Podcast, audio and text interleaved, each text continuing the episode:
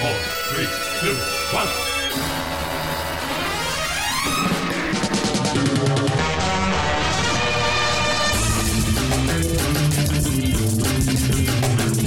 Hey, welcome back to Optimism Vaccine. I'm Steve, and joining me, Adam Myros.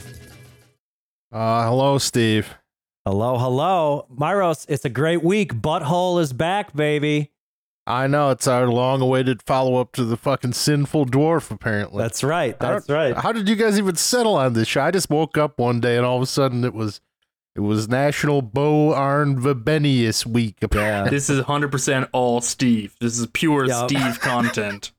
Yeah, I was know. like, who the fuck is Bo Arn Vibenius? And why are we watching his movies? well, you know how you say how you say butthole in Swedish, boarn. So, a lesson for you there.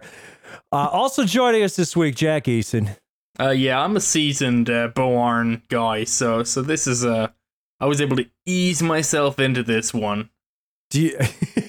it's impossible to tell if you mean seasoned in as the you know the filmmaker or just a seasoned butthole guy. But I think you both know, apply. I'm playing with the ambiguity here. You know, Hmm. just just Jack slipped into these movies like a pinky into an anus. exactly like uh, right. yeah. Like a like a dry but well manicured pinky. You know, Like a I- I- scalpel into an eyeball. oh boy. Uh well, like a gear shift into a vagina. Uh b- before we continue with the similes and metaphors, I, I do have to say, I mean, this this is uh, uh, it's a podcast about the films of Bo Arn Vibenius, but it's also an announcement that I mean, Sean Glynis. I think it's it's time to announce his cancellation. Uh, we had I had an, amazing Sean Glynis moment this past week that I'd like to share with with everyone. Uh, basically, we were driving back from the bar, and you know Sean, he's he's a real moralizing fuck, right? Like anytime he can he can pass judgment on someone else, he's just looking to do it, right? Sure. sure. And so uh, we, we were we were walking we were, we were driving back. It was about one in the morning. We stop at a stop stoplight or stop sign, and there are two people.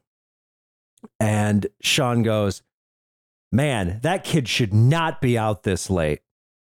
And then that kid turns slowly towards the car, and wouldn't you know, it was a small adult. So uh, Sean uh, just clearly no respect for little people, uh, just just moralizing left and right. And and this is typical behavior from him. You know, it, it's uh, from day one. You know, he started watching Game of Thrones, and he saw Peter Dinklage. It was just like that baby shouldn't be drinking. Uh, or the first time he saw Willow, and he's like, "Oh, that baby shouldn't have a sword." Uh, or or when he saw Austin Sinful Dwarf? The sinful dwarf. Yeah. And he's like, what's that guy doing giving women heroin? Maybe you should I gotta rethink say, that. there's plenty of things Certainly- in that movie that really no one of any age should be doing. So, certainly, if you're watching them like The Sinful Dwarf, it's a little, little pretentious to be passing judgment on the dwarf. I don't think that that film is Mhm. about. Yeah. It's uh it's it's you know, I, I don't know. And same thing too when he when he first watched the Austin Powers trilogy and and he was just like, "Oh, you know, that that baby shouldn't be spending time with Mike Myers." It's just uh, a, a, history of bigotry, the Sean Glynis story. So that unfollowing that- him on Twitter now. Oh, I'm I'm I'm gonna I'm gonna unfollow him, then I'm gonna follow him again so he gets the notification, just so I can unfollow him again, so he really knows that it it, it you know hits a little deeper. But anyways, uh, enough about that. Uh, let's let's get into the the cinema of of Bo Arn Vibenius, and I'm sure some people out there are saying, "What's all this talk of buttholes and Bo Arns?" And I'm going to take you back. I'm going to take you back to the 1970s, late 1960s, actually. And uh, Bo Arn Vibenius, uh, he started his career quite the pedigree, honestly. He was working with uh, Ingmar Bergman. And while he was working with Bergman, he worked on Persona as an AD, I'm pretty sure. And uh, also worked on Hour of the Wolf uh, as a production guy. Uh, I think like a unit director, maybe on that. And then he decided to strike out and do his own thing. And again, incredible pedigree here.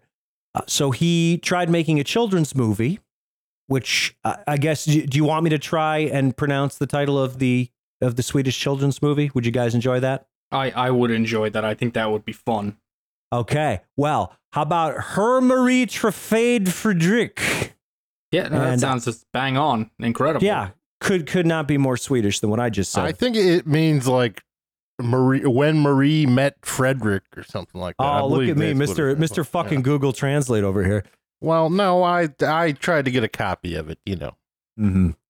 Uh, it was tough one to listed as such. That, that's right. We're do we're doing the the Vibenius cast, and we've only watched two of the three movies he's made.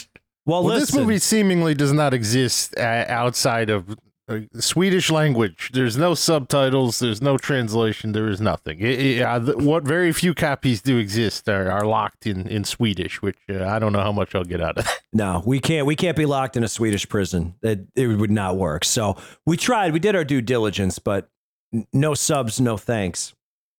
And uh, after that, it- turned out that the movie was actually a critical hit, but it flopped commercially. So he said, "I'm going to try and make a movie that I think will make money." And that led us to his uh, most famous film, and it's kind of hilarious that he thought that this would make money. But uh, this brings us to his second feature length film, Thriller A Cruel Picture. Also released as Thriller, they call her One Eye in edited form because uh, the uncut version of this movie was completely banned in his home country. And I believe he's the only person to have not one, but two films completely banned in Sweden. So he Uh, claims which- in a row. All the more I- impressive when you've only directed three films. I I just love this whole narrative. Like to me, it, I can't help but picture in my mind like fucking Bergman directing Persona, and his AD is like Jim Wynorski or something. He's like, what this movie needs is more fingers and assholes. It's like, what, what is happening here? Like, how did this happen? I think I think the idea that he was pursuing, and you see, because Vibenius is smart, and he clearly he's work. I mean, w- what we'll get to eventually is that Vibenius is honestly he's a pretty solid filmmaker. This guy is no slouch, uh, despite his films certainly having this kind of reputation. Um, but you know, he worked. He was apparently the youngest ever uh, kind of guy accepted into the Swedish film school at the time. You know, he was something of a prodigy. He just he watched films voraciously in his youth. Um, so and it was I guess in the Sw- Swedish film school that he met up with Ingmar Bergman, who he'd ultimately end up working with, etc. Um, but I think his commercial plan was to get banned in Sweden. I think that was his pretty ingenious concept because he didn't care about making it in Sweden. Sweden's one small country, but it is a country known for its, you know, kind of progressivism and very laissez faire outlook on sexual mores. So, in a, a big country like the United States, if you can slap banned in Sweden on your film, that's gonna sell stuff. And ultimately, that's kind of what happened. Although he claims he never got any money for this movie, ultimately. Uh, that's a different story. But the, the theory was sound. You make the movie, you make sure that the Swedish censor board will look at it and give a very quick fuck no, and then you go to other territories to sell it. And that was kind I of mean, the yeah, idea. this is the only reason any of us have ever seen Island of Death, probably. Whoa, Nice. 100%. Because when we rented it, it back in like 2004 or something, it had this big chunky box that said banned in 72 countries. you better fucking believe I'm going to rent it if it's banned in 72 countries. also a weirdly good movie, frankly. Yeah, kinda I like know. kind of like Cannibal Holocaust, abandoned. What, however, I don't know. They make up the number every single time. I suspect they did for Island of Death too. I don't think seventy four or whatever fucking censorship groups ever saw that movie. But it was Mhm. banned in the UK and it was probably frowned upon in several other territories, and that's enough. So you know, good thinking. I don't know. I like the idea of like the Zimbabwe censorship board being like, uh uh not here. what the fuck is this? Probably banned in Greece, I would imagine. They I, doesn't show Yeah. the Greeks in a good light. No, no, the tourist board, the Mykonos tourist board, probably were like, mm, we, we're looking for something a little sunnier than this. Yeah. very sunny, less paint drinking, maybe. So you're telling me that Swedish laissez-faire attitudes do not extend to uh, addicting women to heroin? Well, that violation of a know. corpse, things are like, you know, stuff of that nature. I'm not even, how do they Mm-hmm. not even have laws on that? I, I think they probably leaned into that one a little bit later after they'd already done it when might be harder to trace it back because so far as I can tell, they really did desecrate a corpse to make this movie, which is not something many movies can claim. Like when you're looking at like regular Hollywood stuff and you're like, oh, His Girl Friday or Die Hard or whatever, you know, none of them have like desecrating a corpse in them usually.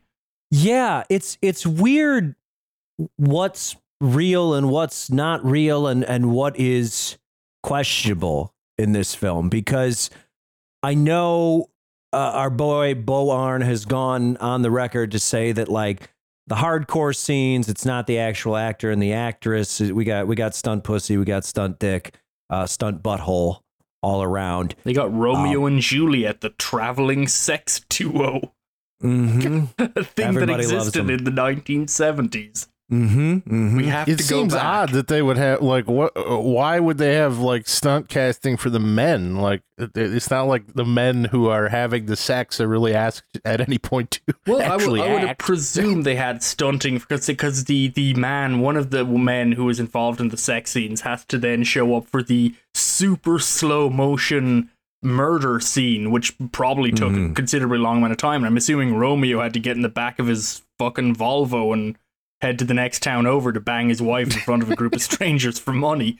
Uh, Yeah. The actress, it made sense because Christina Lindberg was actually a star. She was the only star in this movie. Uh, she was already established at this point as like, you know, a penthouse model, a cover model. She had been in, you know, on all kinds of magazines and in several other films, uh, including a couple of like really big movies in in Sweden. Granted, I think she was in all of those movies. She was just the naked chick. You know, she, it's not like she Mhm. was uh, had built a huge reputation as an actress. a real herself. Swedish Bo Derek if you will Yeah, exactly. Uh, probably with a less creepy husband, but yeah, well, Mhm. you know, we hope. We can only hope with a less creepy husband. I, I would wish that on any person to not have to put up with that. But uh, yeah, you know, so so she came in on this, and apparently paid was paid way below her going rate, but she actually really wanted to do this movie in part because. It, it's funny because she she acknowledges she wasn't a great actress. Like literally, she her character in this movie is mute from the first scene. Uh, the, the opening scene of the movie involves a young girl being taken into the forest by a, an elderly man and raped, sexually assaulted by a guy who just hawks up blood while he's doing it. And this incredibly just disturbing, fucked up kind of a, an intro. Like most movies ease you in a little bit more than that.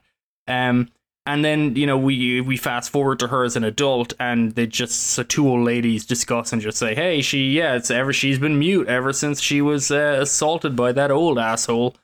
And that was Lindberg is on the record saying that like she wanted to do more movies and she wanted to be in better, more challenging movies, but she didn't really she wasn't really good at remembering dialogue. So she wanted to be an actress, but she wasn't so good at lines.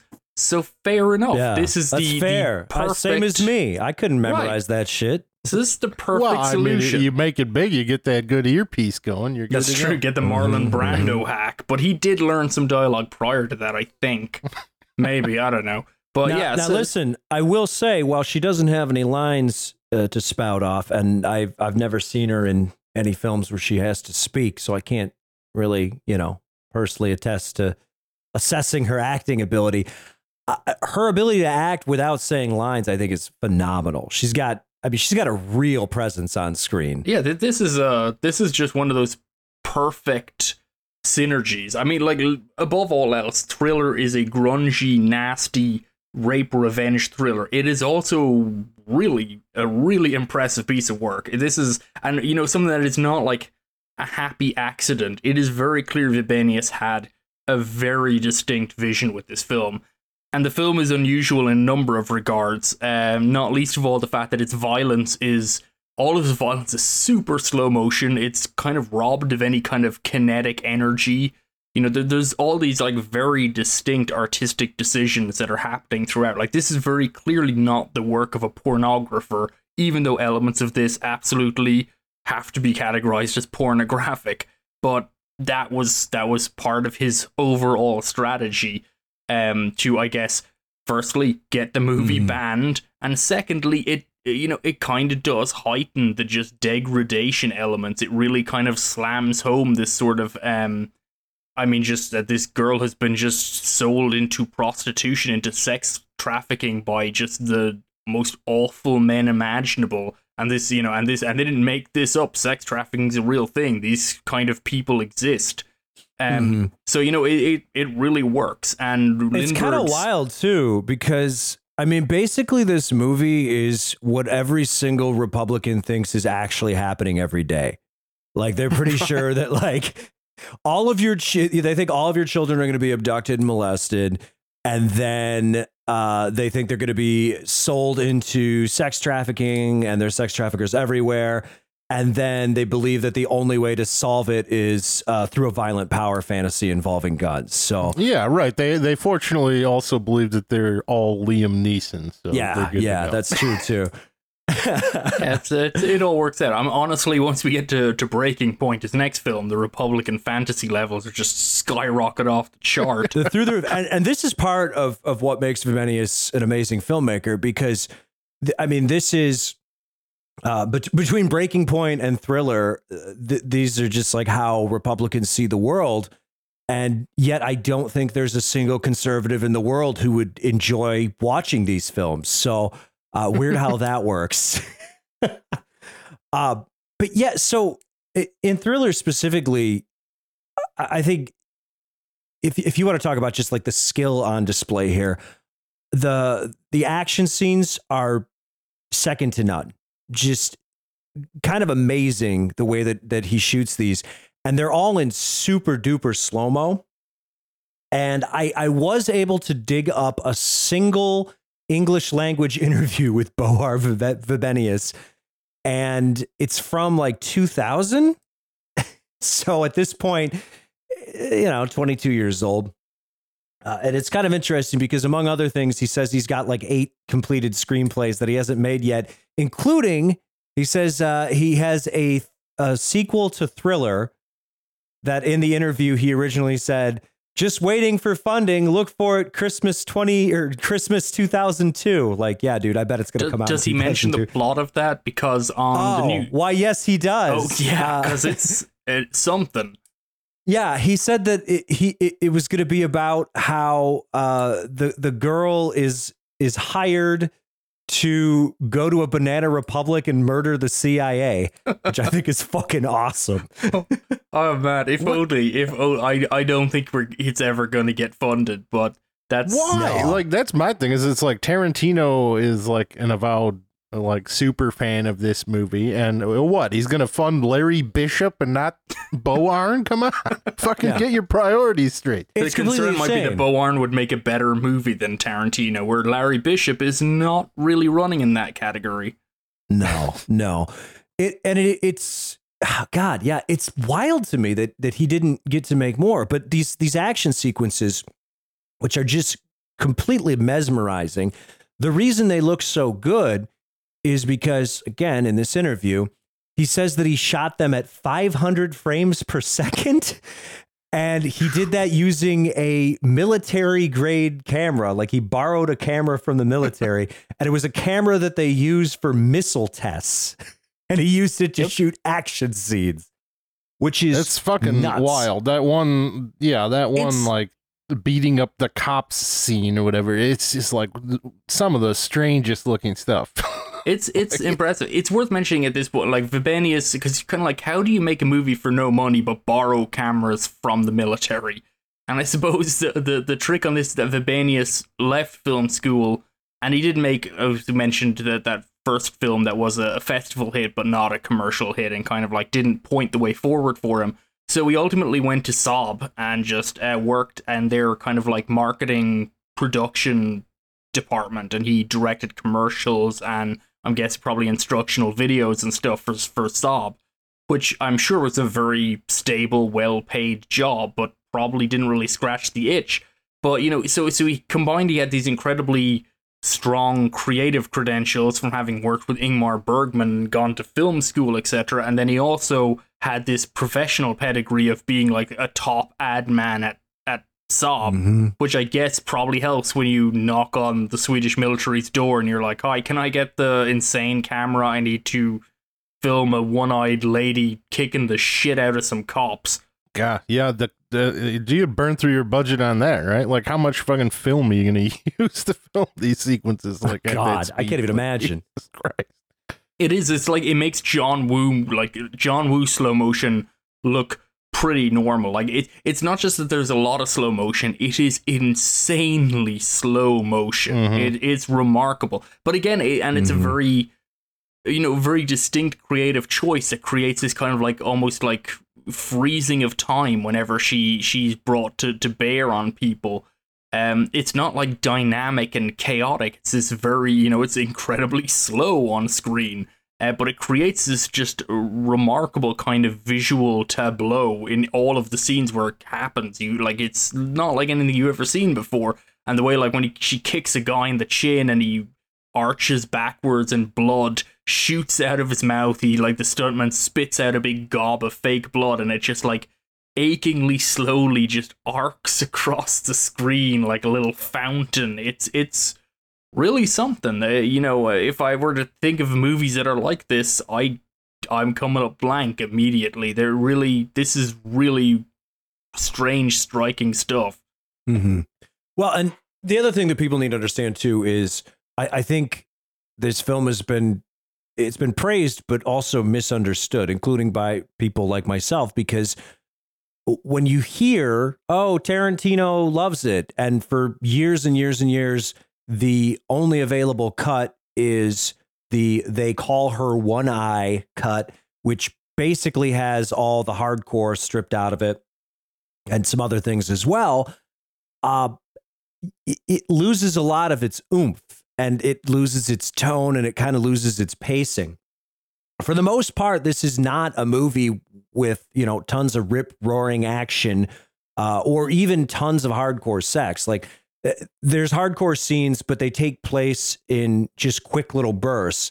Uh, there's violence, but everything happens in this kind of beautiful slow motion.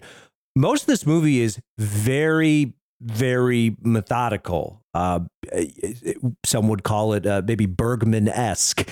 so it, it, it's not, this is not what you would normally associate this kind of grindhouse exploitation cinema with. It's, it's a gorgeous movie. It just happens to have uh, nut sacks and buttholes and Right. slow motion shotgun blasts. Yeah, I think I think the methodical nature as well. It's in, like there's honestly when when the when her kidnapper sends a letter home to her parents, you know, he kind of sends a fake letter saying that she's run away from home to like cover cover her disappearance. And I swear that like the parents are sitting there in this like dark, like sparse house, and uh, like straight it's straight up out of like a Bergman or a Dreyer movie. It's like a you know wow okay maybe. You know, not not great for the tourist board. It's like, do these guys have lights and heating and stuff? Everything looks real depressing but it, it does it does fit in with like this movie has a like you say steve a kind of a methodology to it it's it's a really interesting film even in the way that it frames its revenge and its female protagonist um in that she kind of consigns herself to the suffering when she when she's kidnapped she resists or she tries to escape at first but there comes a point where she just basically decides the only way out is through and she kind of consigns that she will have to work as a prostitute for a while to negotiate to get to the points where she can you know the, the revenge is in her head completely but she is working towards it. It's it's you know kind of a strange kind of focus where a lot of these movies you know revenge movies are much more you know impulsive and explosive and so you know this one is very much about like a woman being dragged through hell and kind of planning her exit strategy throughout. Um, and it's it's which makes it a really interesting film.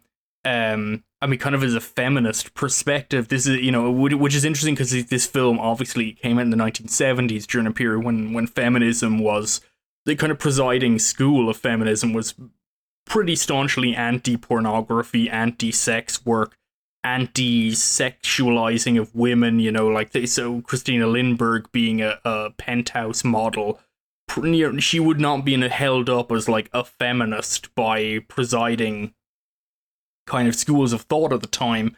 And she's mentioned herself that in the the subsequent decades, this film has taken on a new life, and like many women have approached her since who she said, you know, identify as feminist and say that this film is incredible and that it inspired them and that it's, you know, really struck a chord with them. And I think part of that is it's, it's a film that identifies a kind of, um, what would you say, kind of like a, an unworkable, horrific lot that this woman has that she has to negotiate. And there's no quick solution. There's no easy way out. There's no, you know, kind of like, yeah, uh, you know, like in a movie, there's no, there's no, you know, grand finale to kind of like you know push her out and get away clean. No she has to go through the degradation and the torture and the suffering and the the heroin addiction. And i mean she's actually a functioning heroin addict for the entire film. She never kicks that. That's kind of like a, a thing that hangs over the whole film. But that she ultimately is able to brutally murder a few people who need to be brutally murdered in her estimation and then the film ends like we don't really know like she's nothing left her family are gone uh, you know, it, it's a real stark film, and there's just so many interesting touches throughout it. Like it really, like I think it's really interesting. You know, after all of this, that that the final bad guy is killed ultimately by a horse approaching a food bucket. Like just the most a, a horse following the most banal primal instinct kills the guy in the in the setup that she has determined for him. This very poetic ending. Um, you know, and, and again, like another thing that I noticed watching this film that kind of complicates its image, like it's it's a surprisingly interesting film, is that um it, the early sequence of the film shoot a lot of people from Christina or from uh I'm trying to think Madeline is the name Madeline of Frigga, depending apparently on which version you watch is the main character's name. Uh, a lot of the early scenes shoot uh, shoot POV her POV when she's like raped. The the rapist is seen in, in a point of view, and then her father is also shot in a point of view, even though he would be considered not threatening male role role model in the film. And then she meets Tony, who ultimately kidnaps her and mo- puts her, forces her into sex trafficking. Um, he's not shot with a point of view shot. He's he's actually shot almost like she. I think she actually does see an escape with him originally before she realizes he's actually fucking evil incarnate. Uh, and then in the finale, we suddenly the, those point of view shots return again after she deals with Tony. There's like this interesting uh, kind of navigation of the main of this this woman's kind of like perspective on the world. And of course she's mute throughout. She never says a word throughout this movie. There's not like after she kills Tony, she doesn't like turn to the camera and say something cool, which I 100% could tease, could see an American filmmaker doing in this era. You know, like oh, she's cured now. It's all good. Mhm. Um it's it's a really thoughtful, interesting film that just happens to be absolutely just sorted in in so many of its details. Yeah, it, it is. It's a really interesting approach to making this sort of film. Like everything about it feels very like colored by experience. It feels incredibly subjective to the character. Like the uh, really grotesque open we discussed, like it doesn't read grotesque when you're watching it at the moment. It's like it's almost got this ethereal, like really childhood memory quality to it. It, it doesn't it doesn't feel like what it is until you're kind of, it's reframed later and you're like, oh, holy shit, what a nightmare. but that that's kind of Yeah. the modus operandi of this entire film is, you know, rather than having this sort of violent rape at any point, it, it's it, it's almost like this abuse just becomes part of a an elliptical daily routine. Like it's just uh, it's it's just very fascinating stuff, and even the revenge. eh, again, it, all all of this stuff is framed in its own way. It's like there's this extensive preparation for it. That's just kind of it's like going to the fucking grocery store or something. You go to the I grocery do- store, and then we go to the gun range. I do wonder, uh, yeah, the, like this, the montage here as it kind of gets into her like daily, daily life as as a prostitute, and which where where has the bulk of the hardcore inserts. I do wonder if like someone like Lukas Moodysson saw that for Lilya Forever, which kind of had a oh, similar Oh, sure. idea, but ultimately kind of a point of view shot over like men just you know kind of over her, and it was just a parade of men in the same position, just you know while she was being raped over and over and over again. You know, I, I wonder if that's a a possible direct reference. Just as like I mean, Vibenius has like this incredible sequence in the in this film where she gets her car and she's just driving to I, th- I think it's the drive to the first murder where she's where she's finally the plan is going to action. And it's this incredibly slow shot. It's just her driving the car the camera's kind of in the back seat. All you can see of her face is in the rear view mirror. You see her eye patch in her her other eye just that area of her face and the camera and the car just drives very slowly unremarkably and it's just kind of like this just slow, methodical element, just like everything else in the film. Like there's just no rush in anything. It's like it's this leaden, unmoving, unyielding film portion. Like you just you have to sit down and be in it. There's no other way to rush it along or anything. Um, which you know is which again kind of like really drives home that when AIP got this and decided let's cut 20 minutes out of it and rename it, it's kind of like uh, maybe maybe don't, but you know that's that's the AIP made a lot of money doing shit like that. So And kind of the history of the cinema. It is just like uh, some of the approaches in this film are something you never see in this type of cinema, and also they're just astonishing. Like this has some truly beautiful photography, and it, its use of close-ups, really in, in both of his prominent films here, are just fantastic. And that, like her initial like attempt to escape, where she's like stumbling through that park, is some of the most beautiful stark photography you'll ever see. And it's just the choices he makes like the way uh, he shoots this this like car chase when she uh, steals this police car and again that's something that's replicated in breaking point as well it's not i don't even know. It's it's it's just a foreign language to me like the way this is filmed. It doesn't look like any other car chase you'll ever see. And it's not because it's like not exciting. It's very compelling and interesting to watch but th- these cars like flying off the road or something and and they kind of go off like bizarre pop guns smoke comes off of them it's just like such a an effect that's nothing like what you were conditioned to see with these like grand explosions and stuff everything has a very I, I I'm I don't even know that I'd call it realist because I'm guessing that a car would not explode in such a fashion, but it just has a very like toned down and deliberate approach to everything in this film. Yeah, and I mean several of those people I guess are are civilians. Probably like it's just sort of a collateral damage element at that point. I, I suppose part of it came from I mean Vibenius was very smart and again I guess he had that reach because um like the car stuff I know he was able to hire some like world champion race car drivers. He was able to get those in. You know, he obviously had the strings to contact them and basically asked, "Hey, you wanna do you, do you want to be in a movie alongside the sexiest woman in Sweden?" And they were like, "Yeah, sure, that sounds great." And he probably didn't have to pay them that much. Real smart, you know. Um, he's ex-army, so I'm wondering, you know, the the weapon stuff if he knew people to like put all that stuff together. But yeah, th- there's there's an, tremendous amount of expertise in this. The stunt work was apparently he just kind of hooked up with and I, I guess it was like I don't think this was because of this movie, but it seemed like around this time, like two guys in Sweden decided that maybe Sweden could use a stunt team, and he just kind of found those two guys, and they're both in the movie.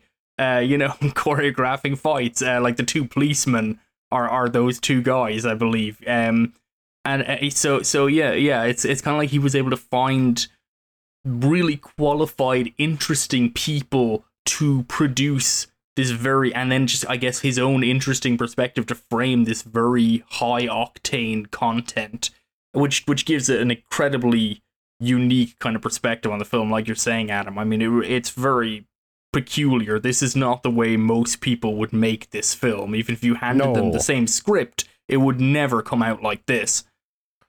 Yeah, it's very bizarre stuff. Uh, we should mention too, if you if you ever want to see a uh, a thrillingly realistic eye gouge, well, y- y- here's your film. But uh, that may be because That's it's got to be a real ass eye, I right? Yeah, think I that they may have actually sliced an eyeball. I have always wondered about this, and I watched again. Uh, Vinegar Syndrome had like a, have a documentary on this, and they talked to Christina Lindberg. Christina Lindberg says that uh, she can't say for sure, but she knows someone who was very close to the production who she would consider a reliable source.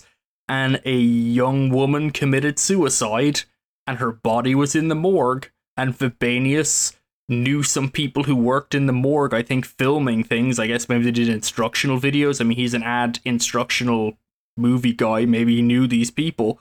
He somehow managed, like, they- according to what she's heard, he just uh, managed to get them to literally take this girl's corpse, put makeup on the one eye to match Christina Lindberg's character, and then in an aching close up, stick a uh, uh, scalpel straight into the eyeball. And it's certainly it's the most realistic special effect I've ever fucking seen in a movie if it's not Yeah. real. Right, yeah. You, you you might be thinking in your mind something like fucking zombie or right. Andalou. No, this is a different fucking beat. It's, no, if this is special It's- effects, it's it, whoever did it, and no one's credited for the special effects for it. It's a fucking remarkable piece of work, and they probably deserve an honorary Oscar. there's very few things that can make me squeamish at this point in my life.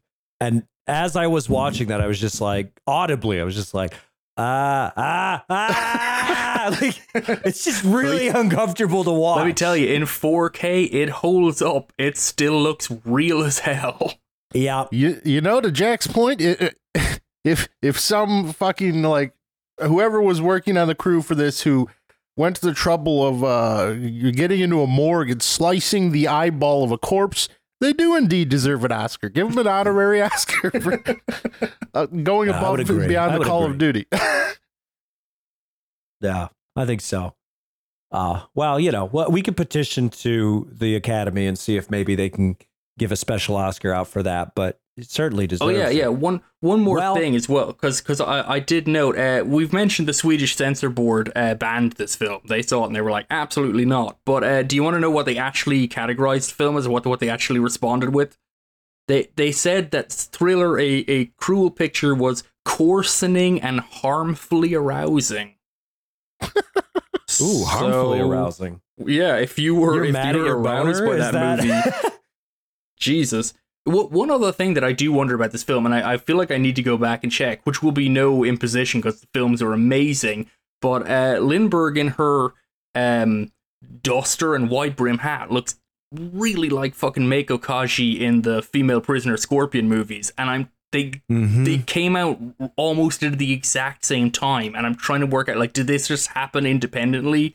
That two of the great female exploitation characters of cinema came out at the same time, and they they're both wearing like you know black dusters and and wide brimmed hats. Like, did this happen? The first female prisoner Scorpion movie or movies came out a year before Thriller, but I don't remember if she's dressed like that in those, and I also don't know if those movies would have made it their way to Sweden in that time.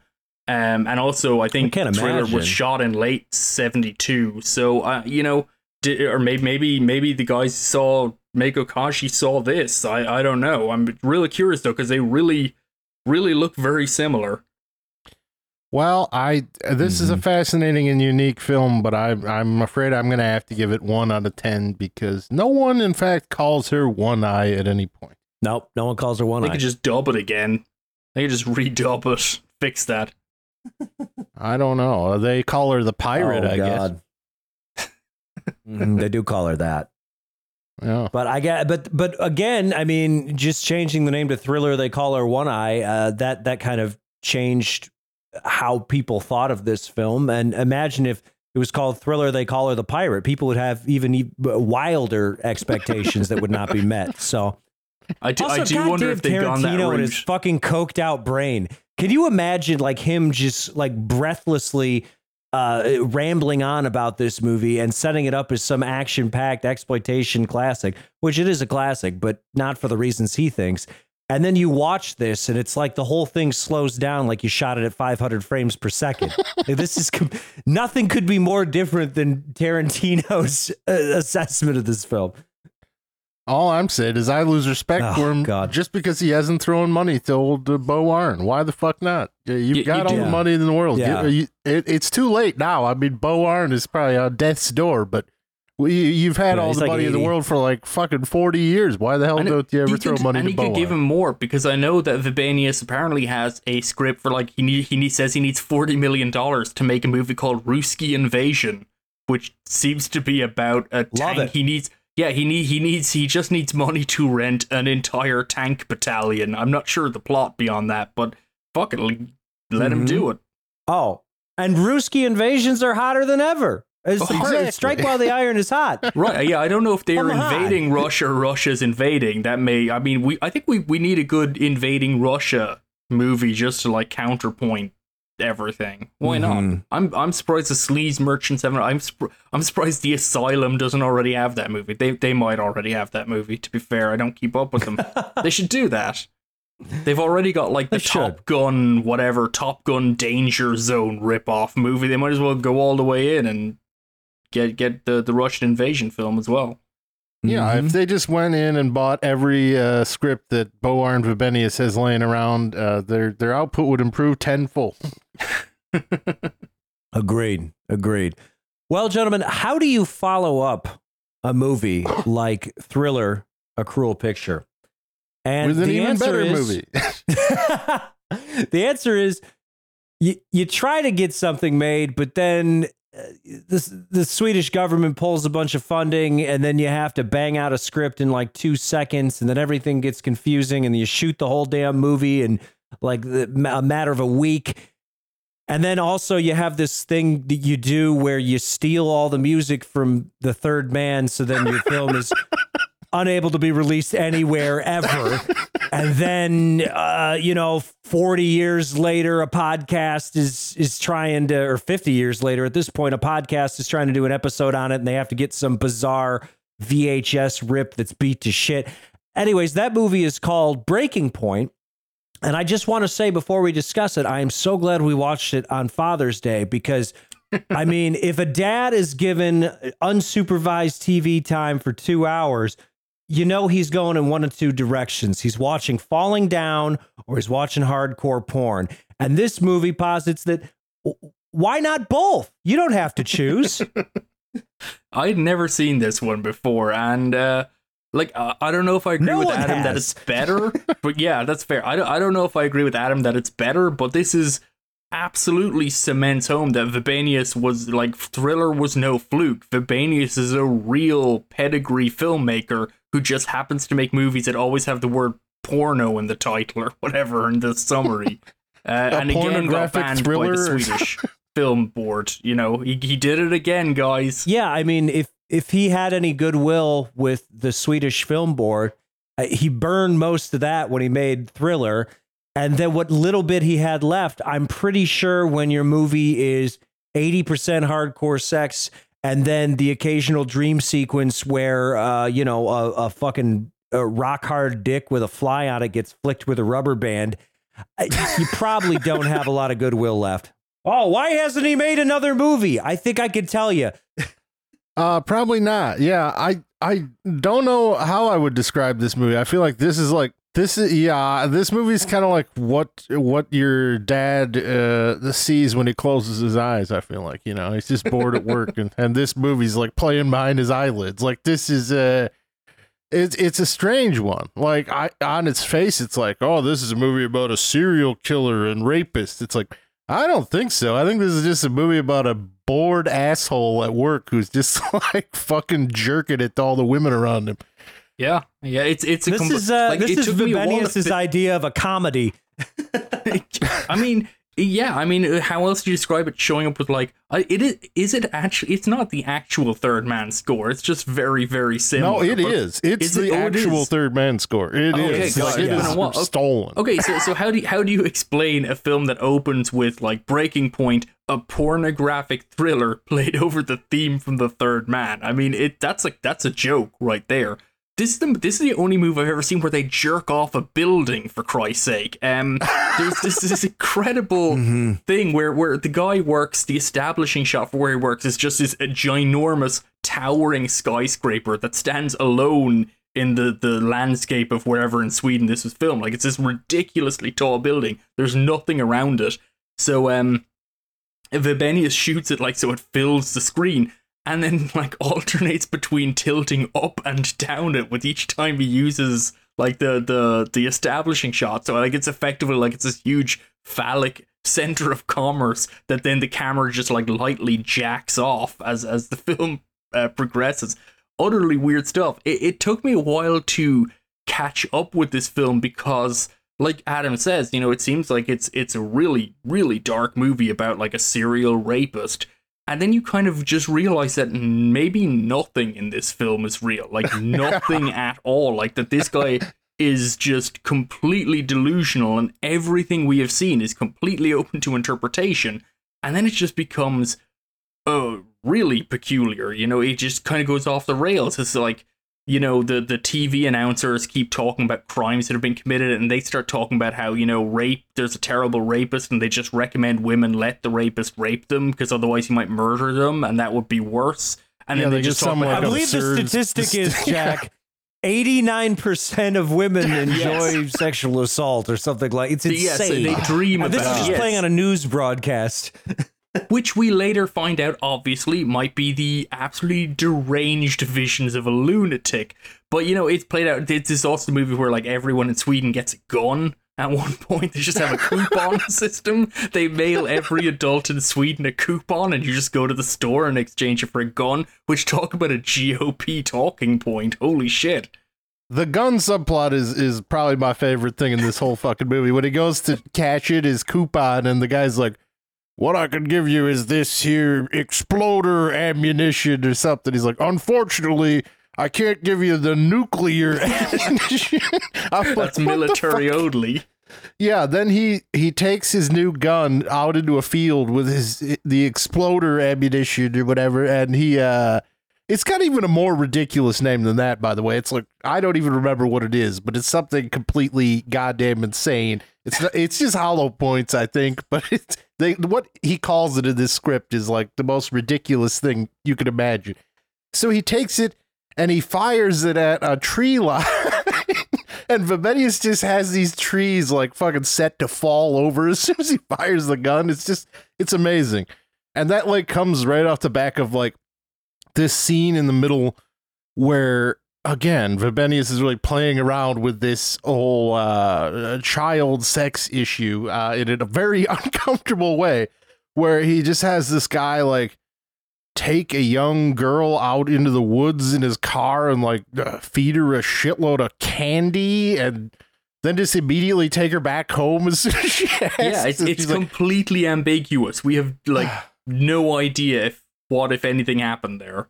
It's it's very distressing and she's like can i see you again and he's like no it's eh, the whole thing has this like bent comedy to it like it's just bizarre stuff like Yeah, I, mean, it. I guess to try, like, to if you were to try and sum it up, it's essentially like it feels very much like, like Adam, you mentioned like American Psycho as like a, a, a reference point. I think like after this is American Psycho before Bret Easton Ellis ever imagined it, and before a movie actually made it good.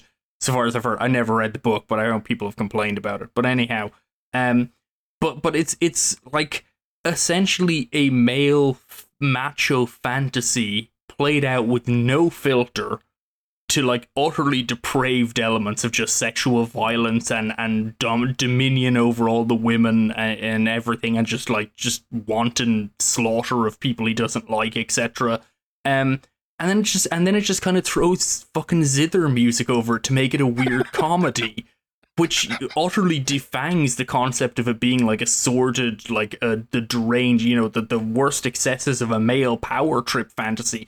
It becomes like an object of of ridicule. It's absurd.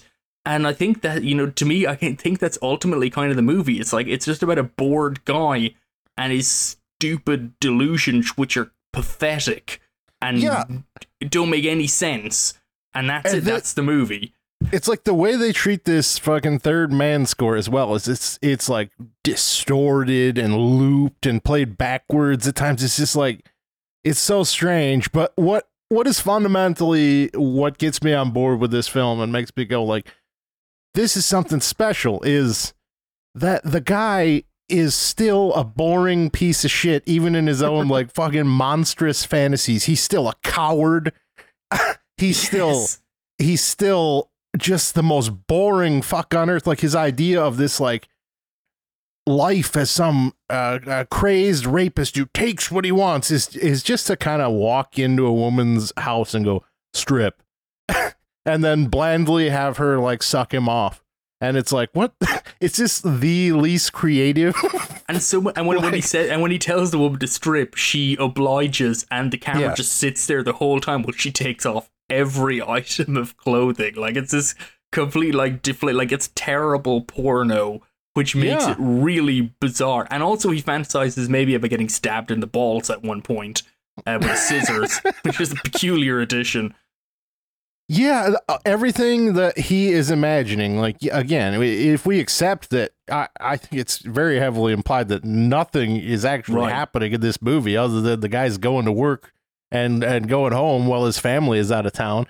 Um, it's just it's so repetitive and boring, and this it's just the idea that this is the extent of this guy's violent fantasy life. It's just he's both like a monstrous piece of shit and also just so goddamn useless and boring. and that It's- just that combination is is fucking incredible to me. it's really funny because yeah, like there's all the women he works with in the office who he fantasizes about, and ultimately there's you know a couple of like sex scenes involving them. But every time outside the sex scenes, it's like the actress comes up and like throws like an envelope or something on his desk or whatever, and they just they look so like utterly bored, like like they have no respect for him. And that's also like, is that the real part, or is he is he dreaming that up to justify his own fantasies? It's completely ambiguous, but it's certainly like like you say, it just seems like this guy is just a tremendously soulless, boring guy who just no one really likes. And you know, and that's that's his entire being essentially, and he just kind of escapes into it in goofy fantasies.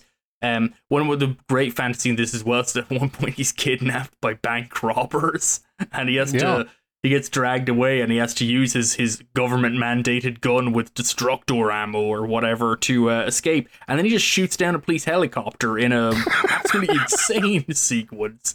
Um, this movie shares with Breaking or with with Thriller a viewpoint that the Swedish police are good for fucking nothing. They don't do anything in either film. Uh, like literally, the the only role the police have in Thriller, like this woman has been kidnapped and brought into sex trafficking and prostitution and hooked on drugs, and her life is stolen from her. The only thing the police give her is she beats the shit out of two of them to take their car to get there to do her own actual justice work. That's their sole contribution to the narrative. Uh, and in this one, they pretty much show up. I think uh, he has to kill all the robbers. I think they might shoot at him, so he has to shoot down their helicopter because they mistake him for being one of the robbers. It's a really b- bizarre sequence, and again, kind of like that that sort of, you know, there's a lot of really interesting stuff going on here. He had like uh, Steve, who's the stunt man? Is the Turbo Man? Is the the Uh, Turbo stunt guy. Man. Yeah, yeah, of course. Turbo, Man, is the credited stunt man for this. So there's Yeah. a bunch of cool Uh, car stunts and shit in this, and like an exploding helicopter and stuff. But it's still again framed as this kind of like matter of fact, kind of slightly dull sort of way. Yeah. It's uh, uh, it's it's unlike anything I've ever seen. Okay, like it, at the end of the day, you may love Bo Arn Vibenius's films, you may be disgusted by them. However, no one in the history of film has seamlessly meshed like action cinema and and exploitation and hardcore pornography the way Bo Arn does. It's just, it's it's one of a kind. And uh, yeah, also I I don't know how many people this is going to appeal to, but I guess if you're listening to this podcast, go find yourself some fucking Bo Arn, man. We should post a link to this. I don't think anyone's going to come for us because I'm not sure how you you know would license theme from the third man uh, for your yeah. Bo Yeah, I'm I would really DVD love- release. I would really love if like Vinegar Syndrome or someone could rescue this. They ha- they used it. They include a clip in the their thriller, a cruel documentary supplement. You know, uh, so they're aware of it, obviously. But uh, I I would love if someone Mhm. could rescue it. But yeah, that soundtrack might that might have to go, and that would be a real goddamn shame. Yeah, But like the adds so current version looks like absolute shit. It, it just looks like a fucking fourth gen beat up VHS with burnt in Swedish subtitles. It's dubbed in English. It's dubbed really badly in English. There's an amazing scene in it where where he hooks up with a woman in the forest. Uh, and she propositions him sexually in the angriest voice I've ever heard.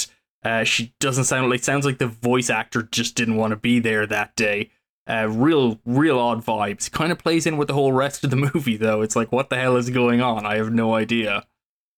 Yeah, I don't know who this film is for really. I mean, it's for me, I guess, but it's it's I guess if you're like really into this sort of thing, like a vampire's kiss, like if that's one of your favorite cult films and you don't mind a whole bunch of horrifying shit happening at all times, then then go dig this up cuz it'll be right up your goddamn alley. God.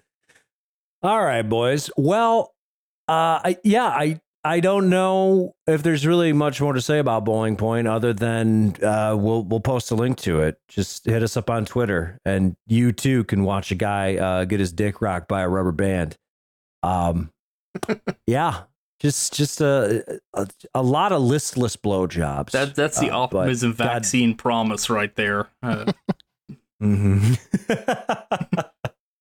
That's great. I'm just I'm just glad buttholes are back. You know, I, I feel like we've been kind of getting away from our our butthole ethos that we established here at Optimism. our bread Vaccine. and butthole. Yeah, our bread and butthole. Our buttered butthole. Anyways, uh, Maros, what are you putting over this week?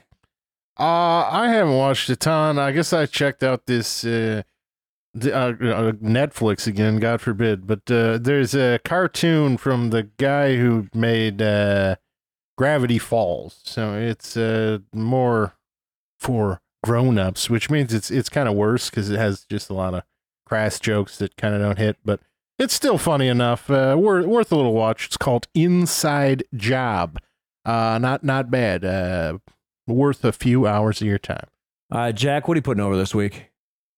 Yeah, also not been watching too much stuff, but you know, I'm gonna put over. I just watched it uh, yesterday in cinema. I was very lucky to catch it. Starman by a little guy by the name of John Carpenter. You may have heard of him. He's basically a professional heard of him. gamer now. Uh, he's living the dream. He just gets Halloween checks in the mail and he plays video games. Um, but yeah, Starman is one I've I've seen it before, but it's been a long, long time, and I remember it being good, but it's it's better than I remember. It's weirdly, uh, weirdly kind of joyfully anti-authoritarian. It's really a, a wonderful movie about obviously a woman who goes on the run with an alien who looks like her dead husband, and they kind of bond, and uh, you know, kind of has that fish out of water element.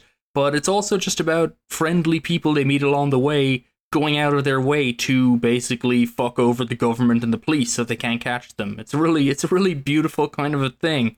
And a movie full of Hmm. you know very American images. Uh, you know, it's it's just a it's it's just a really good movie. It kind of just reminds me of John Carpenter. Just really didn't have many off days at all, and certainly in the '80s, I don't think he had any. So yeah, Starman, it's it's really good. Starman is good, kind of underrated. Uh, it is. not not a carpenter a lot of people think of when they think of the man, but yeah, check out check out some Starman. Do yourself a favor there. Uh, I'm gonna put out something, or I'm gonna put over something that's uh, you know it's probably as good as Starman. And I was thinking, uh, what have I seen a lot of this week? And the answer, butts and nuts. That's what it's all about. And if I'm thinking of contemporary films, they're gonna show me a lot of butts and nuts. I gotta go Jackass 4.5, which I just watched the other day, uh, includes a little sketch where uh, they funnel hot sauce into their buttholes and then cool them down by sticking popsicles in their buttholes. And uh, as far as nuts go, there's the famous opening from Jackass Forever that they kind of go into greater detail about in Jackass 4.5, kind of show how it was put together. But basically Chris Pontius uh, puts his penis through a, a board that has a cityscape built, and then they they like airbrushed a Godzilla monster onto it. So his his nuts and his shaft kind of make this uh, Godzilla monster, and. Uh, really, watching Jackass 4.5, that alone makes it worth it because you learn that uh, basically the most talented uh, makeup, practical effects, and puppeteers in Hollywood currently were involved in making this penis monster work properly, and uh, that's that's wonderful. Glad those people can put that on their resume. So yeah, Jackass 4.5. It's a wonderful little coda, little send off for the the series because they're all old and dying. So I don't think they're going to do any more of these. Uh, but if you've seen Jackass Forever, definitely check it out. This is uh, it's it's well worth it. There's some fun stuff in there. Uh, not a single thing I would cut. Just end to end bangers. Real stupid shit.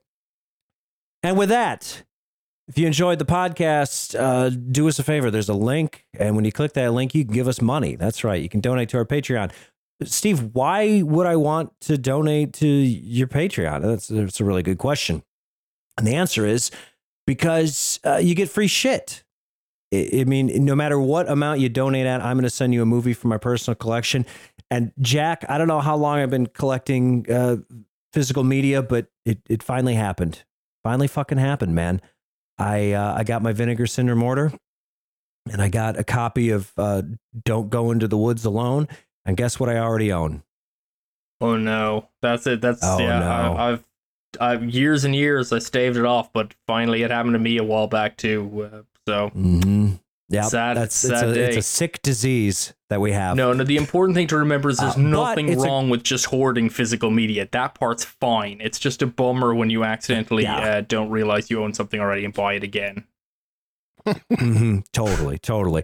But this is this is beneficial for our listeners because whoever donates next to the Patreon, you're to get a, a brand new fucking Vinegar Syndrome Blu-ray. That's pretty cool. There's all kinds of stuff that I have ready to ship off to you, dear listener, and all you got to do is give us money. Uh, and if you donate at higher levels, uh, you can get your name read off on the air, or you could even dictate content. You want us to watch that other Bo Arn Vibenius movie that's only in Swedish without any subtitles, we'll watch it for you. Uh, you got a list of great butthole cinema that you think Myros needs to watch. He's ready for it. Bring the butts. We're here. We're here for it. So, just something to think about. Also, if you have any questions, comments, death threats, marriage proposals, you can email us, optimismvaccine at gmail.com, or you can tweet at us at optimismvaccine. And I mean, we're probably gonna we're gonna post a link to breaking point. So there you go. You're gonna. You, we're already giving you another free movie. It's incredible. Look at the service we provide, Jack. Can you believe it? I find it hard to believe we do any of the things we do, Steve. It's it's really it's quite remarkable. Uh, one of one of the most charitable forces in the world today. It's us. We're great. Uh, anyways, that's all we got for this week. See you later.